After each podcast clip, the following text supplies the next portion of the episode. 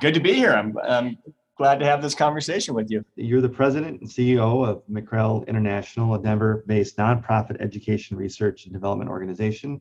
Uh, you're a former English teacher, correct? That's right. Yeah. And a former journalist, and you've been at McREL for over 20 years, and you previously served as a chief operating officer and director of communications and marketing. And, and you've had several books. You write regularly for educational leadership. I know I've used um, a couple of your articles when I taught um, curriculum leadership um, at a university. I've, I've, used some of your content, and I, I, appreciate how well you distill down, you know, these these complex ideas into things that are manageable. Appreciate that. That's great to hear. And uh, this book is also, I think, really helps people manage uh, brain-based instruction, uh, learning that sticks a brain-based model for K-12 instructional design and delivery. And you wrote it with Tonia Gibson and Kristin Rouleau. Uh, Chris Rouleau, yep. Yeah. And um, yeah, I guess that would just be the first question is just uh, how do you define brain based? Yeah, that's a good question. Really, what we were looking at is, is a combination of cognitive psychology, so the science of learning, if you will, and then some neuroscience. But you know, cognitive science has been around like for decades now, and it really started, you know, like one example, probably one of the earliest studies of cognitive science and sometimes these are done in laboratories. And so what, what cognitive science tries to do is figure out how do our brains actually process information. So there's something in cognitive psychology called the information processing model. And really this, the six phases are based on that. So I'll give you an example of one of those early studies where they figured out um, one of the keys to, to, to memory is actually repetition. So they, they figured that out entirely by accident they were quizzing people to, to see like, when do they forget things. They found that the more they quiz people, the more they actually remembered something. So like, oh, that becomes one of those key principles that comes out of cognitive science that um, quizzing to remember or repetition is the key. Neuroscience, meanwhile, is a newer newer endeavor, maybe only the last 20 years or so. But in neuroscience, we figure out why that works. So the cognitive science tells us how the brain works. Neuroscience often gets down to the, the chemical level of why that works. So for example, with repetition, we know from neuroscience that uh, there's a substance called myelin that's basically a fatty substance that's in, that wraps itself around our neurons, kind of an insulating them like an electrical wire. Well, that means those neurons can start to fire together better. So we now know from from neuroscience why what we found out in cognitive science actually works. So we've been combining both of those things um, in this book to hopefully provide teachers with a, with a clear sense of like how does this process of learning actually happen in my own brain, but more importantly in my students' brain, so we can design learning accordingly.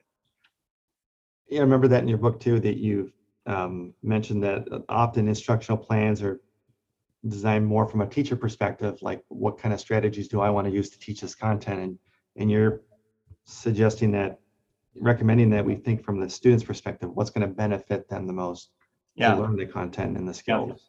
Yeah. yeah, I think that's a key paradigm shift that is you start to think about students' brains and what's happening there. One example is like, you know, learning objectives. Well, we all know we have to have learning objectives. We put them on the board, but that's like a tree falling in the woods with no one to hear if the students don't actually take that learning objective and make it their own learning goal. And so as we think about what has to happen in students' brains, we go, oh, that's students need to set a goal so that we also know from brain science when they achieve a goal, they get a dopamine hit, right? So there's a, a reward that makes learning fun, enjoyable, even addictive in all the right ways, right? So, right.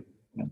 yeah so um, instructional design and delivery, what, how does that look different when you overlay it with a brain-based model? Yeah.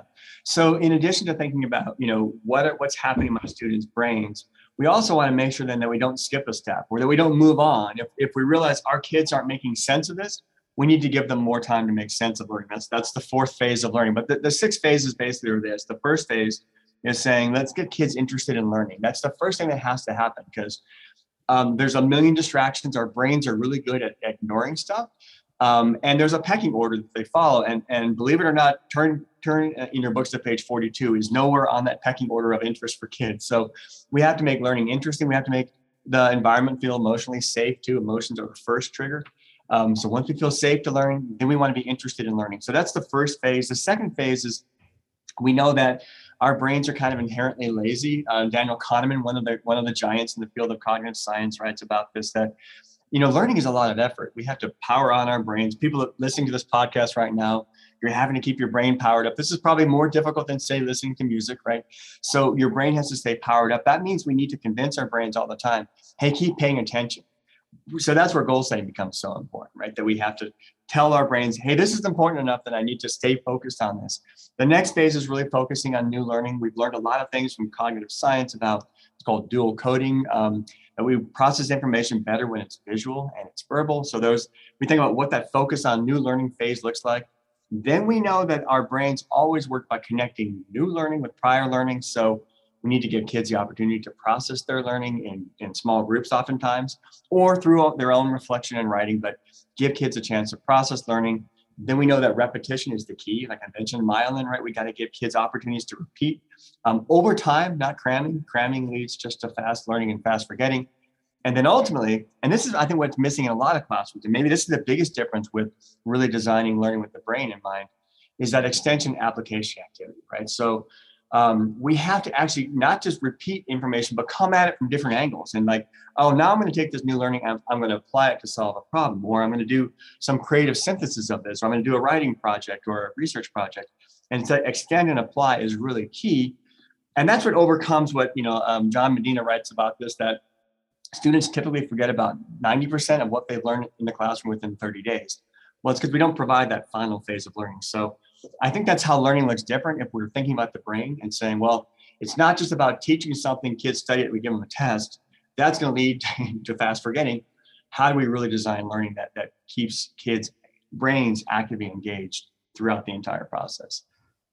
A lot of the shifts you suggest in there too are, are not huge shifts. Like you said, it's just maybe adding a visual with the text, and that helps cement some of that knowledge into your long-term memory. So Exactly. Yeah. Yeah. What about content like, no matter how hard you might work, there's just maybe certain content or skills that just kids aren't going to find relevant. I mean, do you ditch it? Do you reformat it? I mean, how do you deal with that situation? yeah, I think about myself as an English teacher. Um, I remember teaching the Scarlet Letter to kids. I was in the Virgin Islands and like trying to get them to relate to this. Like, and honestly, I didn't have it figured out. I didn't have. We talk about the. Um, we use a marketing term called "What's in it for me." The WIFM is the acronym. What's in it for me? And if you don't have that figured out, it's really difficult to teach something. And honestly, I think I think back on the travesty that I perpetrated on my kids, trying to teach the Scarlet Letter when I didn't actually know what's in it for them. Why should they read the Scarlet Letter? I was like, you know, I, Puritans are interesting. I don't know. Um, but had I thought about it, and sometimes where you get to that with them is, what's the enduring understanding? What is it that I want them to learn when they're 18 that they'll remember when they're 80? Um, thinking about how do adults apply this in the real world and you know and honestly if you come to the answer like you're not bereft if you don't read the scarlet letter maybe you cut it out and say it's not really important anymore um, to teach um, or if you do it's like you're thinking about those those key themes those key ideas that i really want kids to be thinking about and so i think you know with mathematics or science there's some practical application but you really do have to get to why why do adults learn this stuff and why is it important for you to know and if you can't answer that question, I think it is really difficult to do that. So then maybe um, moments of reflection. I've, I've seen teachers in workshops where we do this, you know, having maybe an existential crisis like, why do I teach acid theory, right? I need to figure this out. And if I don't have it clear, I know my kids won't figure it out. So um, I think short answers, you have to dig deep and figure what is, why is this important to teach? And if you honestly can't answer the question, then you probably should talk to colleagues and others and say, why are we teaching? Whatever it might be. That's a good point too. If you don't just assume there's not a not some kind of an enduring understanding or theme, you know, to, to take them time to to look into it. But Yeah. um, kind of walked us through, you know, the the, the phases of um, a brain-based model. How do we know? Do we know that these phases, that, you know, support student growth and achievement? Um, Yeah, yeah, that's a really good question. In fact, so something that, that we've done a bit in the book, Learning That Sticks, but also we're actually doing right now, I'll forecast something. We are re-examining research that supports um, a title we've had out there for quite a while called Classroom Instruction That Works. So we're looking now at empirical studies. And here's what we can find um, from empirical research in classrooms that something like goal setting has tremendous effect sizes um, uh, for, for learners. And so it, it is getting kids to set their own personal goals, to track their own progress. And so we know that works as a classroom instructional strategy. If you understand how the brain works, then you see why that would work. Right now, I understand, oh, um, I'm helping kids get those dopamine hits, right? When they when they achieve a goal, or I'm helping them and sometimes set small goals so that every day they're moving, they're making progress towards where they want to get to.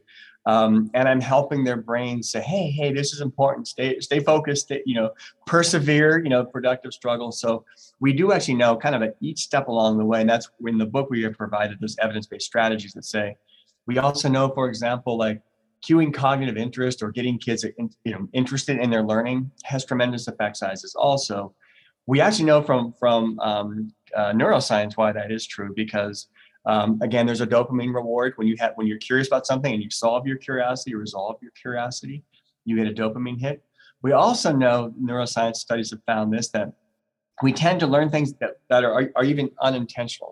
There's accidental learning that happens. It seems that somehow curiosity primes our brains for learning, so we learn more. So um, we can see both from like laboratory studies that are cognitive science studies, but also classroom studies, why each of these phases are really important you've you've spoke about this spoken about this already of just why we need to get kids first interested and committed to learning um, and just maybe tweaking that question then um, just what we've noticed in our schools and i think other educators are noticing this too is um, kids have had a harder time getting back into um, independent reading writing even like holding a pencil for younger kids because they just haven't had that practice and any ideas of what what as we as educators can do to to get them reinterested and recommitted to to some of these more independent and kind of solitude centered i guess yeah. activities in a like you said in a world of connections. Yeah. Um, that's that's been a challenge for us. Any thoughts on that? Yeah i think that's where also goal setting is really important. We, t- we work with schools a lot on making the shift from learning objectives to success criteria and it, that's not a new idea but for a lot of teachers, it, it's not until I define, well, how will I know when kids know it? How will they know when they know it?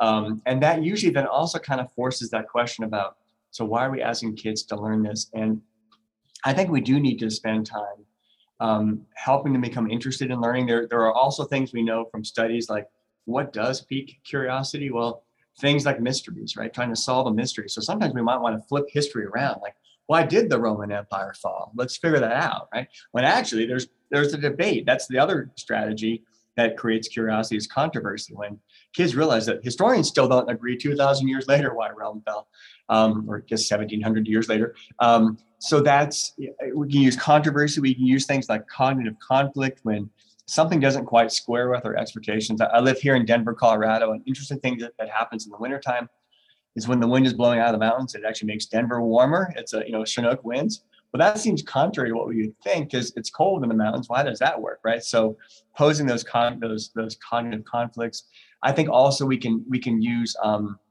uh, like just even suspense, right? Literature is full of suspense, or or a science experiment. What do you think is going to happen? I actually write about this um, in some of my books. My daughter Molly, who's now a freshman in high school, years ago, I think she was in second grade snowy morning here in Denver. She's coming down the stairs as I'm going up the stairs, and she asked, "Dad, is it a school day?" You know, I, am thinking she wants it to be a snow day, and I have to inform her we're in Denver, so it's going to have to snow sideways before it's a snow day, right? So, like Wisconsin, I'm sure met. Um, so I said, "No, it's still a school day," and I thought she'd be dejected and, and you know bummed out, but she pumps her fish like she's excited, right? She can't wait to go to school, and it wasn't because of the cafeteria or seeing friends. It was like they were doing an overnight science experiment. It was that suspense that made her want to come back to school. So I think what we have to recognize is that our kids' brains these days have more distractions than ever, right? There's so much media that's out there. We have to figure out how do we cut through all the noise with the signal that makes them say, this is interesting, right? Our, the good news is that we don't have to teach curiosity kids. We're all born curious. And so if we can tap into that, that's a good way to start the whole process. And then you build in the rest of the entire, you know, those six phases of learning. But I think to your point, I mean, if you skip that first get kids interested, the train leaves the station without them, right? So we want to figure, and it, it's worth spending some time doing that. And honestly, that tends to be more of a collaborative activity. Teachers should come together and say, how do we hook kids' interest in, you know, American literature or American history, whatever it is? That's what I used to teach, right? So how do you how do you get kids interest in that? Yeah. Yeah. So the, the I hear the three C's: curiosity, controversy, controversy, and conflict. So yeah, yeah, exactly. And you know, and and it's um productive conflict, right? So like you know, another great example is like using, um, you know, should we list the wolf as an endangered species? You know, and so you can hear what you know environmentalists have to say about that. You can hear what ranchers have to say about that. That's actually a study that was done, and found kids were so interested in learning about the wolf in that in that you know frame, they would stay in from recess to watch a film and to learn more about it. So. Um, because we all want to sort out ideas in our in our minds and where do we stand on this so I, I think instead of shying away from controversy there are certainly some very productive um, conversations kids can have around controversies You can weave in reading, writing, speaking, and listening if you're absolutely uh, All- building in yeah, debate. just researching yeah, yeah yeah Yeah, yeah, that would be a relevant uh, topic here in Wisconsin too. Yeah, yeah. Um, so just kind of the final question is, you know, what does this look like? Um, you, you work with schools, work with teachers. Um, you know, uh, what do you see when you see teachers engaging in this uh, brain-based model for instructional design? Yeah, I think one of the key things that happens, Matt, is um, it's intentionality. Teachers become metacognitive in their practices. I think about you know my first year as a teacher. You would have seen me doing some of the right things, right? I, I, cooperative learning. But if you'd ask me, Bryan, why are you doing cooperative learning? I'd say, um, I've been lecturing all week. I know I need to do something different. Um, and that's not why we do cooperative learning. Um, it's not it's not cooperative Wednesdays, right? It's it's I'm at a point in the learning process where I want my kids to pause and process together and make sense of their learning. So I think that's the first key shift is teachers become more intentional. I think something else that we see oftentimes though is while there are six phases and several teaching strategies that that that hang under each, sometimes schools will say we just need to focus on one thing right now. And sometimes it is those those success criteria let's be really clear about why we're asking kids to learn this and how we'll know that they've got it, how they will know they've got it. And it's it is those I can statements, but embedded with this idea of what's in it for me. So we find that sometimes it's great for, for schools or teachers to have the overall model in their minds, but then say, we're going to work on one phase right now that seems to be where learning is breaking down. That's another way to think about this is like when learning is breaking down or doesn't seem to be happening, is it because kids aren't interested? So if, if so, maybe we start there. Is it because no, we, we got their attention, but they don't seem to stay focused. We're gonna we're gonna think about that commit to learning phase or wherever it may be breaking down. So sometimes it becomes a really great diagnostic tool as well. Just when if, if learning isn't happening the way we think it should, what what phase did we miss? You know, when did the train leave the station without the kids? And let's go back and make sure we've got that figured out. I remember uh, using the Classroom Instruction that Works book for professional learning in my first stint as an administrator, as an assistant principal. We that we followed what you mentioned. Now that you mentioned it, um, we, I think there were like nine, correct? That's right. Yeah. So we focused on three per year over a three-year period, and then within that, a teacher could pick one. Yeah. you know, right, Really made it right. personalized, but also school-wide, and, and we're kind of moving together. Yeah, and I think it's a great strategy to have PLCs come together, or grade level teams come to come together to say, yeah, let's get really good at this one particular phase of learning because we think Mhm. now it's it's the biggest biggest inflection point for us if we can do this well, consistently and intentionally. Well, your book lays it out very nicely in Learning That Sticks, a brain-based model for K-12 instructional design and delivery. Um, where can we learn more about your work, Bryan? Yeah, just just come to our website www.mcrel.org. There are a lot of free resources. There's in fact a free download that relates to this book. Um, you can find lots of materials there. Um, you'll find me there as well, so you can reach out to me. Um, I'm always happy to answer questions and and uh, to, to chat with folks about this work.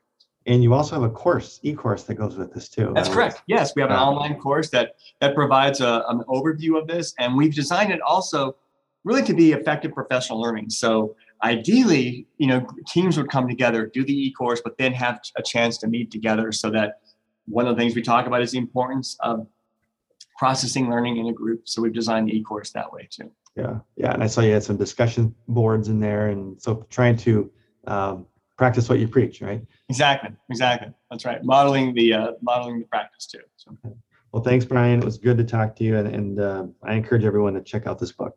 And so thank you so much, Matt, for the opportunity, and I look forward to hearing from uh, from listeners too.